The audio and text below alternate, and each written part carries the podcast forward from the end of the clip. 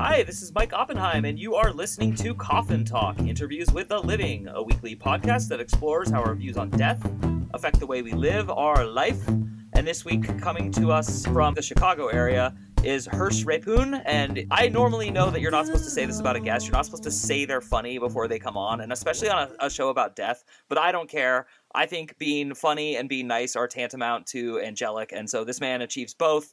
Um, I was actually a guest on his show, and that's how we met. And I will strongly encourage my listeners to head over to Spotify or whatever their favorite place is to listen to a podcast and check out Truth Tastes Funny. He is a person in both comedy and advertising, and he's also a stand up comedian. Above all, as a brand storyteller, Hersh operates on one simple principle sell the truth. And so, with no further delay, how are you? I'm good, Mike. Wow, that's great. Thank you for that introduction and uh, and for the pressure that it puts on me.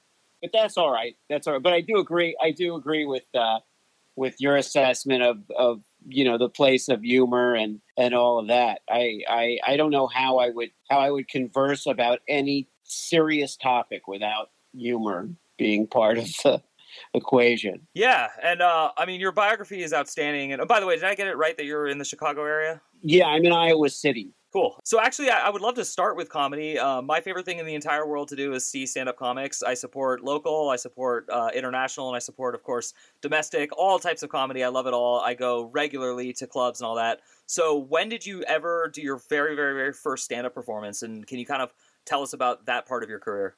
My first stand-up performance was in 1992. I was in my early 20s at the time, and I went to, I was living in New York, which was obviously a great place if you wanted. There were no like open mics and stuff.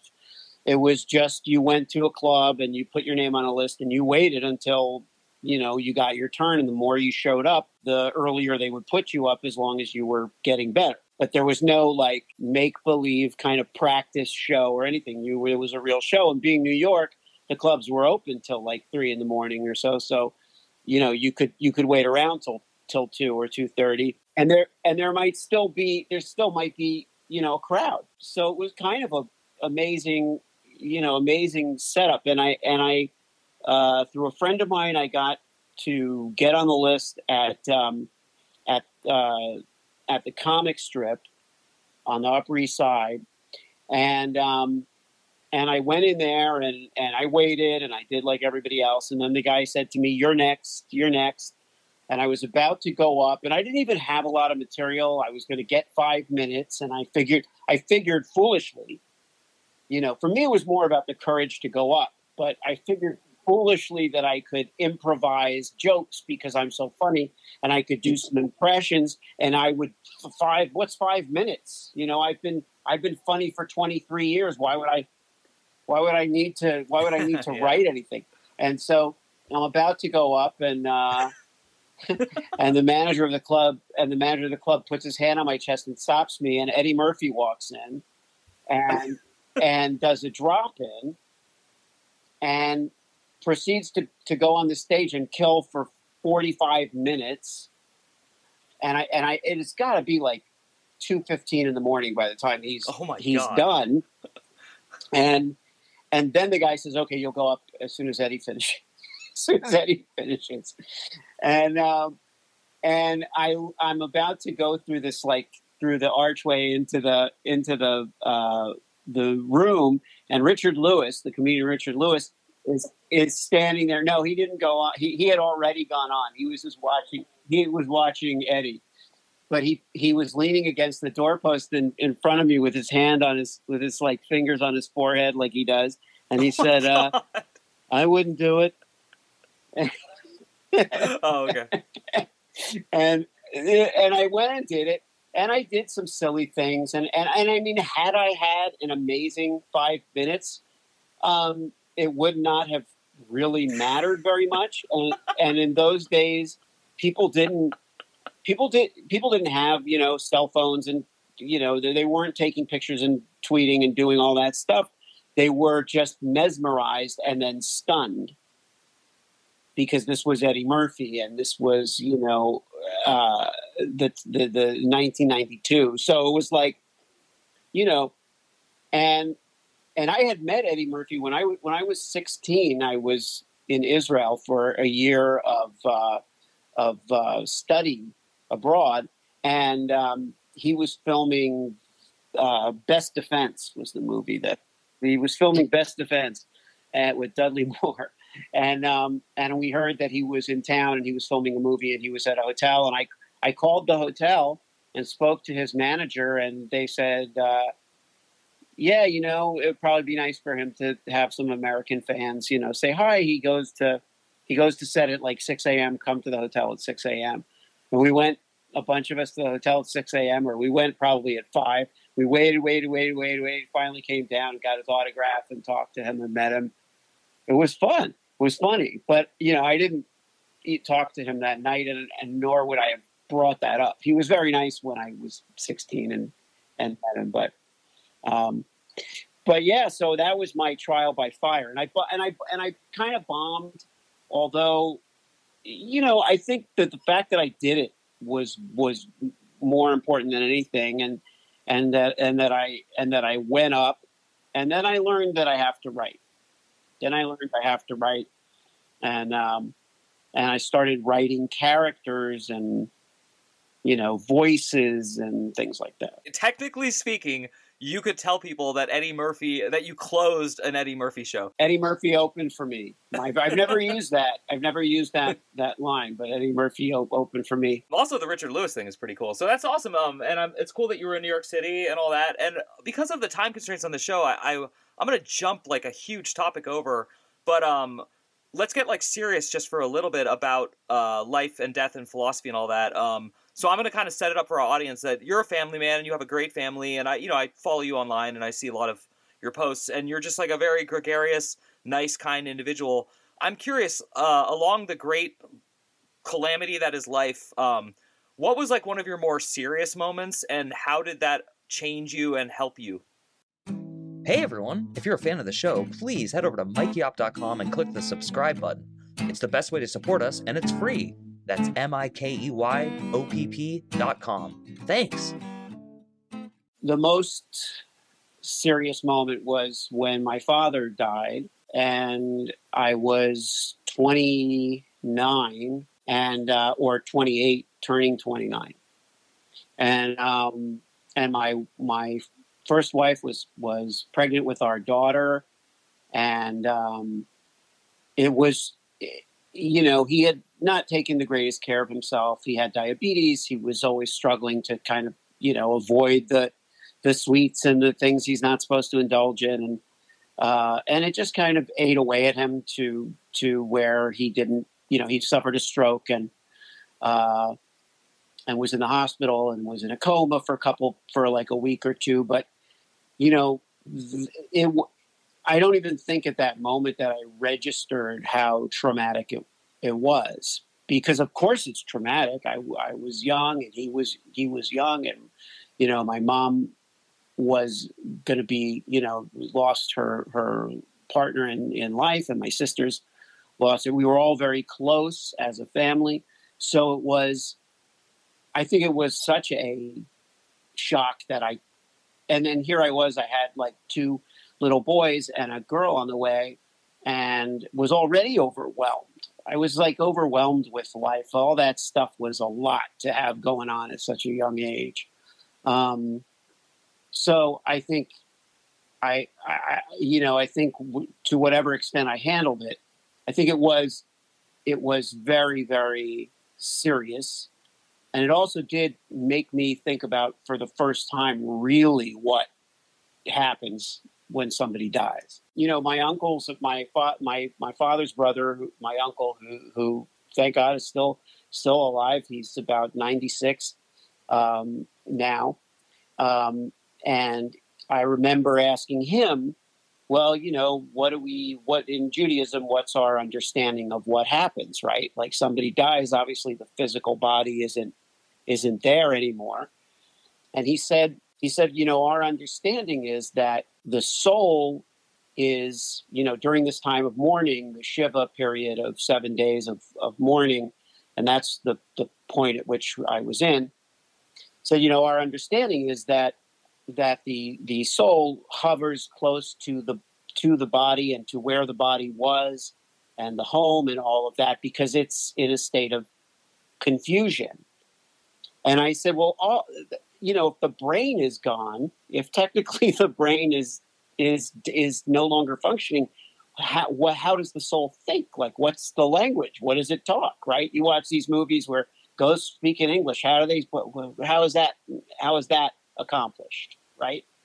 And um, and he said uh, he said it's not it's not language as we understand it. It's a tether. He said in the sense that everything that impacts the soul while we are alive on earth registers in the soul. So, you know, there doesn't have to be a language, there doesn't have to be, they're not, you know, telling us something in English.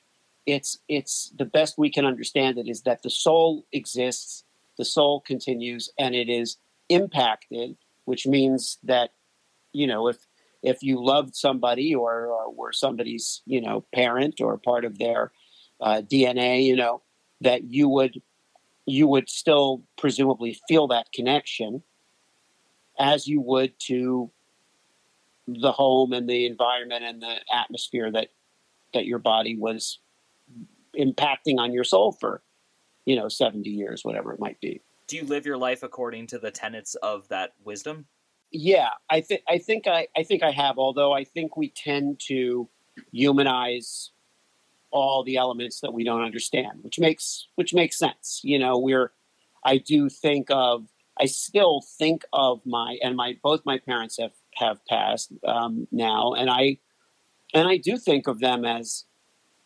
being cognizant. You know, I don't because I can't relate to the the impacted soul thing. That's a lot of work. I mean, you know.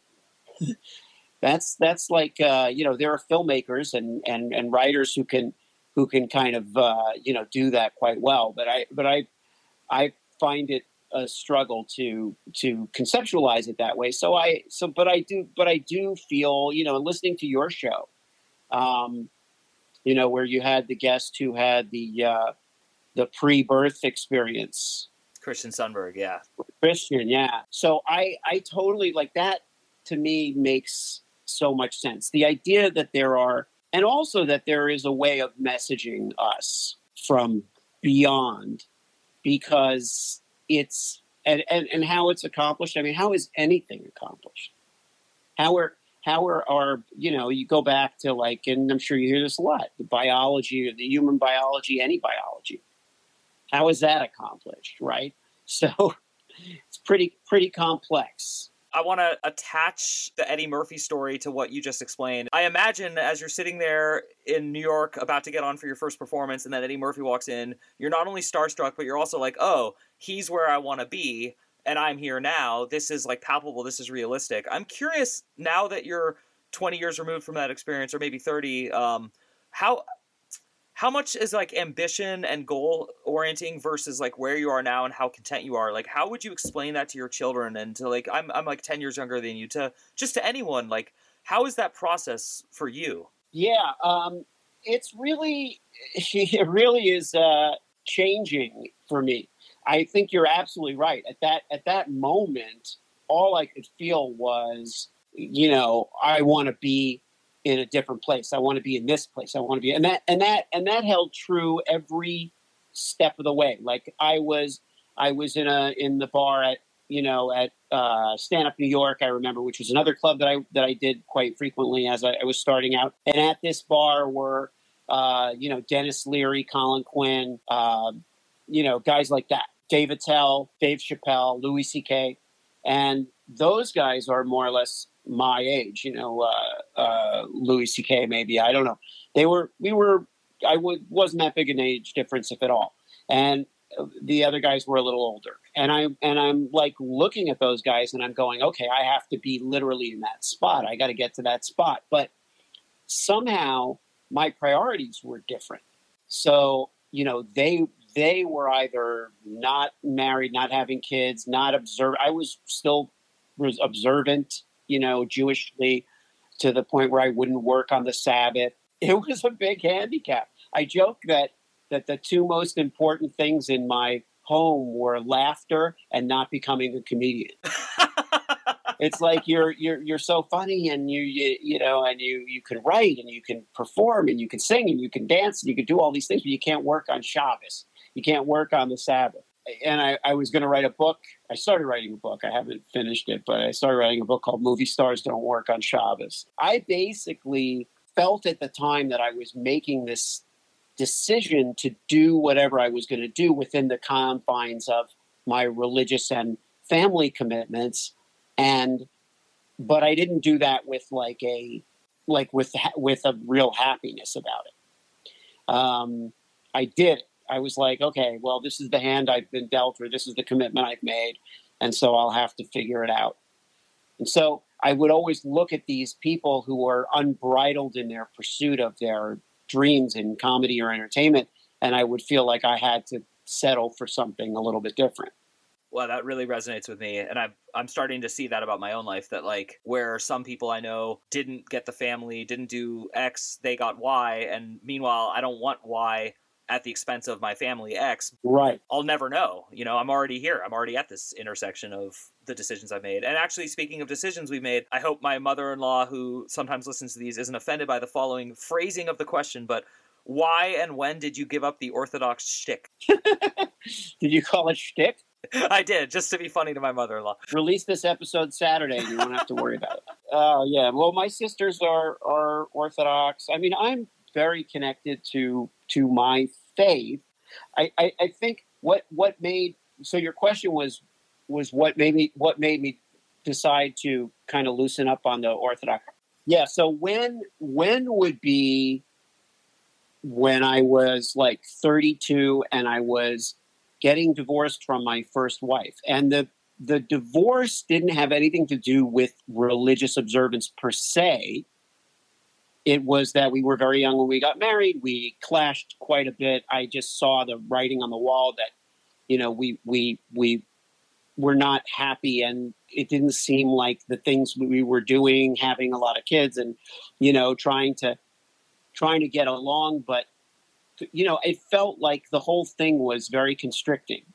And I think when I decided that I didn't want, that it was better for my kids, and we had three kids together, and we were married 10 years, when I realized that it was better for my kids to go through the the difficulty of a divorce but have two parents who could still find happiness than to be uh, around parents who were always going to be worsening in their relate. You know, it's not going to get better. It's only going to get worse. If it's the wrong match, it's only going to get worse.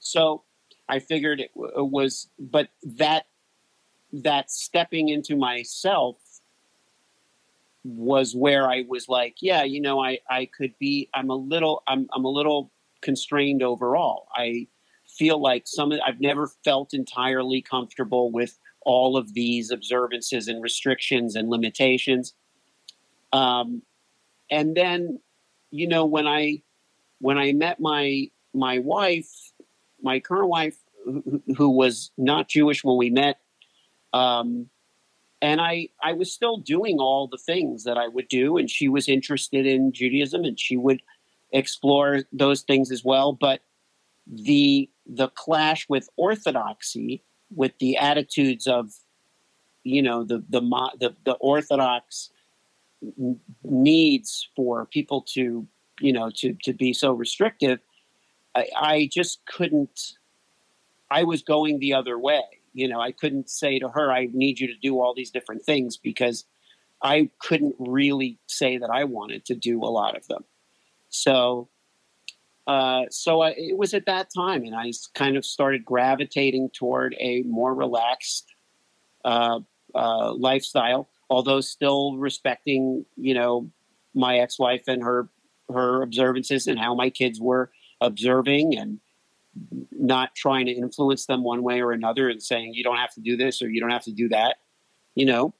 Um, and uh, and I think we're we're very happy with how our three kids together have have grown up and matured and made you know decisions for themselves and you know so so i think in the end she remarried she had she had two more kids. I I remarried. We have two two girls. So it's you know I think that you kind of know in your system what feels honest to you, and that's the best barometer you can use. Not the fallout, not the relationships that may be strained, not the judgment that people are almost certainly going to have, but the peace within you, which goes, Mike, back to your um, statement about uh, about the goals that we have professionally. Sometimes, I I never really resented anyone else, but I would beat myself up for a long time for what doing what I perceived as as settling, right? But I still performed. I still wrote. I wrote movies that got produced. I, I appeared in I appeared on in television. I did comedy clubs all over the place. So I did I did do those. You know, it's not like I sat in a box, but I didn't go big in the sense that I didn't I didn't you know make comedy the single most important thing in my life. And like you said, I I wouldn't change that now.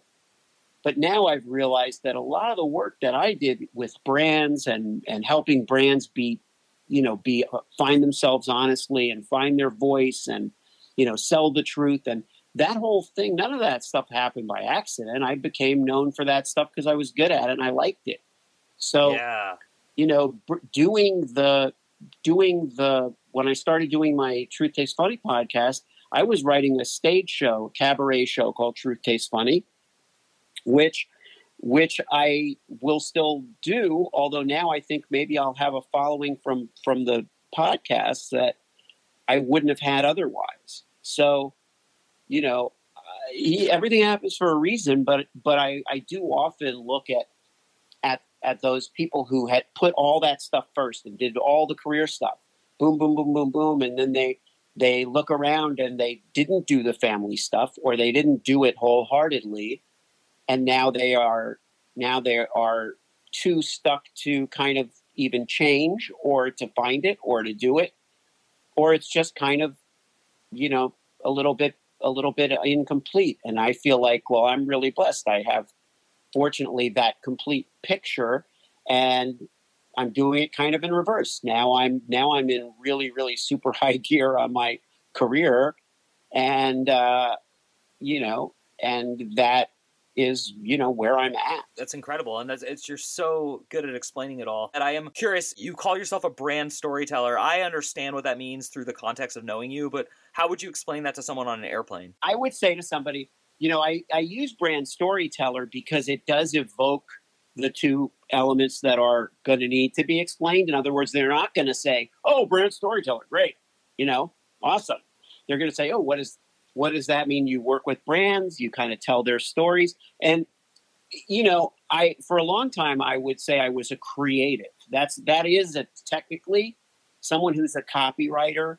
is a creative. But the other, the other thing that I realized was I never worked in house at an agency. I never had one single title that limited me to you know and and and for a while i was like well how do i explain to people that i do stand up comedy and i sometimes write ads and I sometimes write press releases or PR, you know, do PR for clients or or or uh, or brands, and sometimes I I write their, you know, their entire you know image uh, portfolio of what they of how they present themselves. It's like, you know, I realize that these things are all me.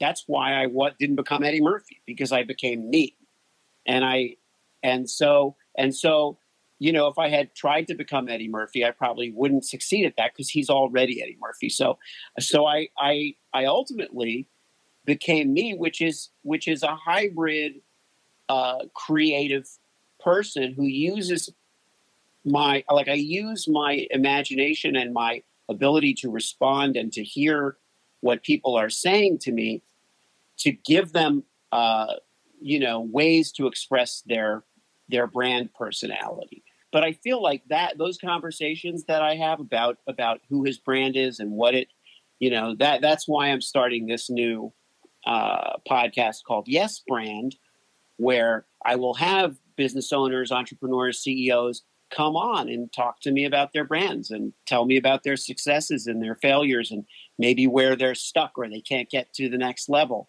and have fun but always with the jokes you know like the jokes that i throw out when when you came on my show you know the the jokes that i throw out in any circumstance are going to be my reaction. I'm going to think of something funny or that attempts to be funny and sometimes it'll be funny and sometimes it won't and that also can be funny. But it doesn't mean that every every campaign is funny. That's the other part you know it means that humor is a part of the life process. Well that's a great quote in itself. Humor is a part of the life process. I have two very very quick questions and then i want to give you the floor. What is like in your estimation one of the funniest movies of all time? So you don't have to say the funniest but one of them. And then also who is a currently performing comic that you still admire and would recommend people check out? Funniest movie Okay, yeah, there is no funniest movie. I have to go with Blazing Saddles, and you know who I who I admire, who I just saw in in concert here in Iowa City, Marc Maron. And I wasn't a fan. He started out a little before me. I actually did a show with him at Boston University in oh man, I don't know when I when we were both in our he was in his late twenties, I was in my mid twenties, and uh, but it was like mispromoted in that there was some big campus event. It was a Saturday night there was a big campus event and the promoter was new to promoting comedy and, we both got paid $450 to do the show so we got paid either way. But there was there was like literally no one showed up.